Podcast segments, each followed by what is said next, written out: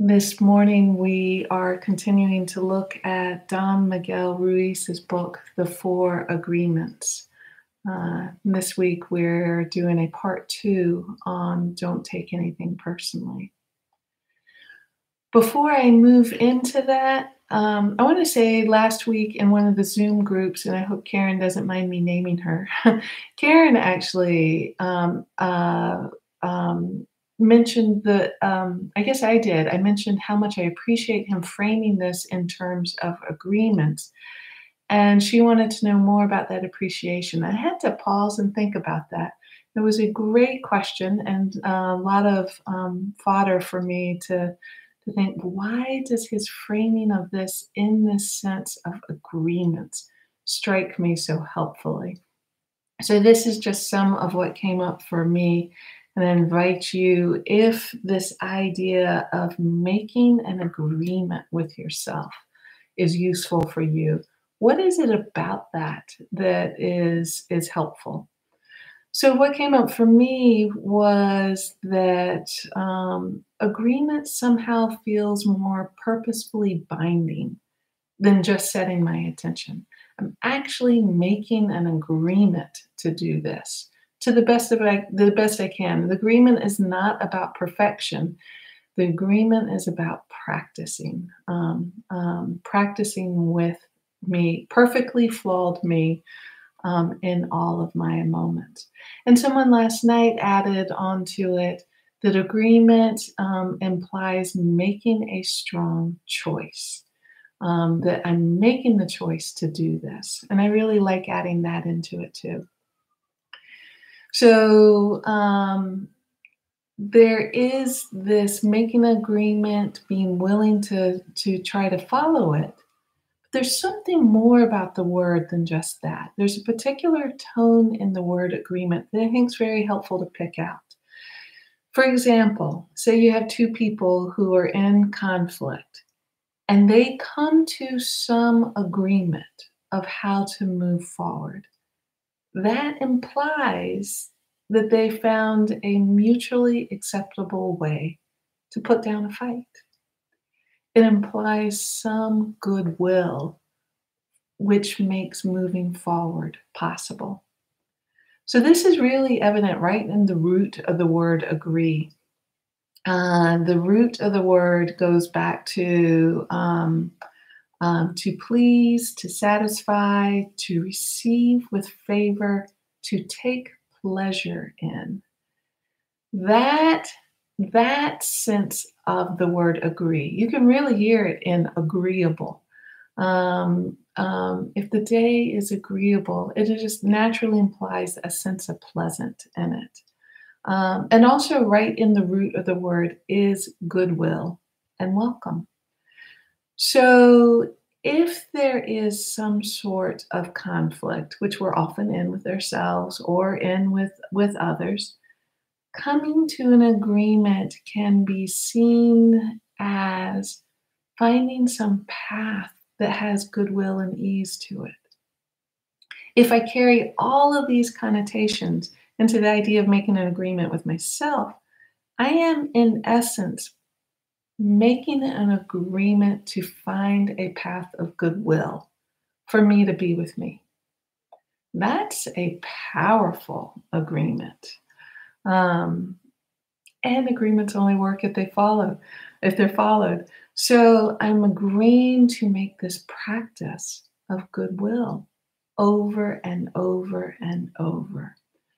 Um, whenever I fall off, which I will many, many times, that's not the point. The point is the agreement is to come back to this orientation goodwill, empathy, and letting go. So, carrying this kind of understanding of the word agreement into Ruiz's second agreement don't take anything personally. Last week, we looked at not so much how Ruiz does, but how this idea has been shared many, many times through this lens of knowing that we are truly so interwoven into everything around us that in actuality, there is no personal. It doesn't actually exist. It's a made up concept. It's sometimes useful, sometimes very not useful. But in reality, it's made up. When our eyes are really clear to the nature of these body, mind, hearts, the nature of the world, the nature of things around us, we understand there is no personal, it doesn't exist. So, in the context that um, this week we're going to look at is really from Ruiz's book, what he's pointing out is taking this idea of personal um, to hurt, blaming, shaming, judgments right there, never useful. And he makes a very powerful case for this. He looks at this idea of agreement in two uh, distinct ways. One, what others say about us, and two, what we say about ourselves. So, in terms of what others say about us, I love how he languages this very blunt and to the point. So he says, Whatever happens around you, don't take it personally. If I see you on the street and I say, Hey, you are so stupid, without knowing you, it's not about you. It's about me. You take it personally because you agree with whatever was said. As soon as you agree, the poison goes through you and you are trapped in the realm of hell. So he's making it clear that we he and he he really drives this home. We only take things personally from others what we are willing to take as true about ourselves. Otherwise, there would be no reason that we would get mad, offended, upset. We simply wouldn't accept what they said. It would have no place to land. And I'm going to add one little addendum onto that. This, there's a variation in here that's really helpful to highlight. It might be, say somebody says something to me, and I actually I'm not taking that personally. I don't I don't actually buy what they're saying is true about me. Um, like they look at me and they say, "Hey, you are so stupid." Um, I'm not actually buying that about me, but I'm still like like rustled over the whole thing. What I know about myself in those situations is that then I get I can get offended at the idea that someone thinks that is true of me. It's another way of taking it personally how someone trying to take it personally, how someone else perceives me. I can't control that. So, um, anytime someone is saying something to us that we are bristling over in some way or another, there is a way in which we are buying in to some degree, in some way that needs letting go of. So, his advice see those words as reflections of having something to do with them, not us. He goes on, he says, What they say, what they do, and the opinions they give are according to the agreements they have made in their own minds. That person tries to send you send poison to you. And if you take it personally, then you take that poison and it becomes yours. They can hook you easily with one little opinion and feed you whatever poison they want. And because you take it personally, you eat it up. You eat all of their emotional garbage, and now it becomes your garbage. But if you don't take it personally, you're immune in the middle of hell. Immunity to poison in the middle of hell is the gift of this agreement.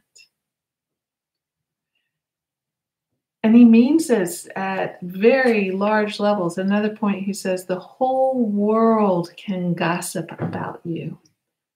And if you don't take it personally, you are immune. Someone can in- intentionally send emotional poison, and if you don't take it personally, you will not eat it. To learn to stand strong in this agreement is a particularly powerful way of being in a world where people chronically lash out at each other, growingly, chronically lash out more and more at each other. Second part, what we say about ourselves all of the ways that our own minds create self judgment, self blaming, self shaming habits. Ruiz points out we carry many divided voices in our own minds. He compares it to a huge marketplace with thousands of people bartering, talking and bartering at the same time, each with a different thought, feeling, point of view. That's kind of a helpful metaphor um, of understanding how there's not like one us there is this being that's carrying all of these influences from so many places. Um, and they're coming up in, in these many, many, sometimes divided, crazy voices all around us. So we need to understand um, this kind of loud cacophony of voices that's not necessarily all helpful. So we have to have some practice to use wise discernment to navigate the mind. Um, and even though he doesn't specifically say this in this chapter, the first agreement is a great place to start with this. Be impeccable with your word, meaning take great care with how you speak to yourself.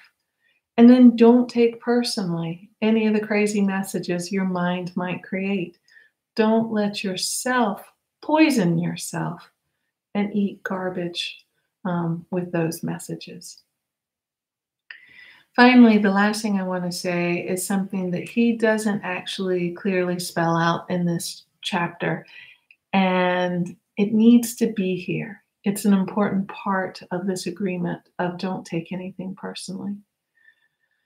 So, if someone gives me the message that I'm saying something that is hurtful for them. Here's what Ruiz does point out very wisely, very helpfully. It hurts not because of what I actually said, but rather because this person has a wound on which those words land. If they had no wound, my words wouldn't cause them any pain.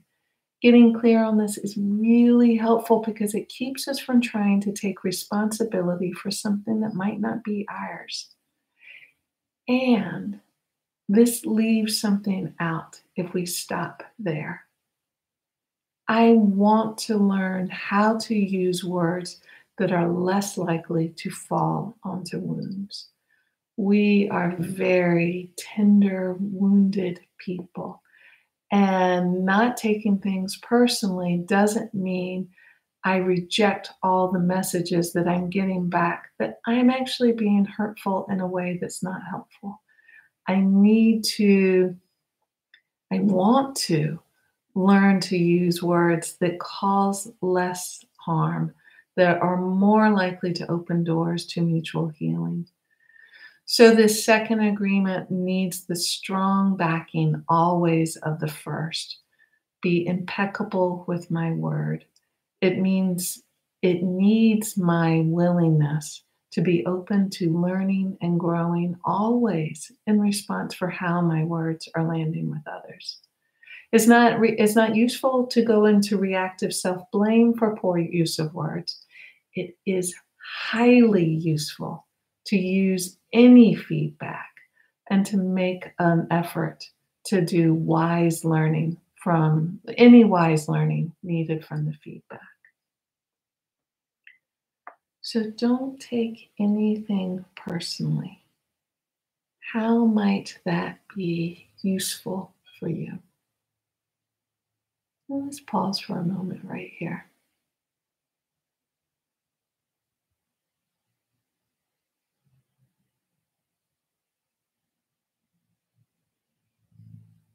if you were to offer this agreement to yourself, with whatever's arising in this moment right now,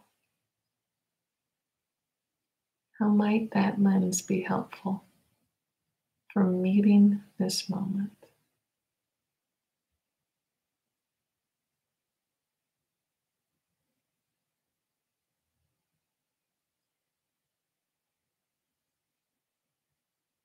Thank you.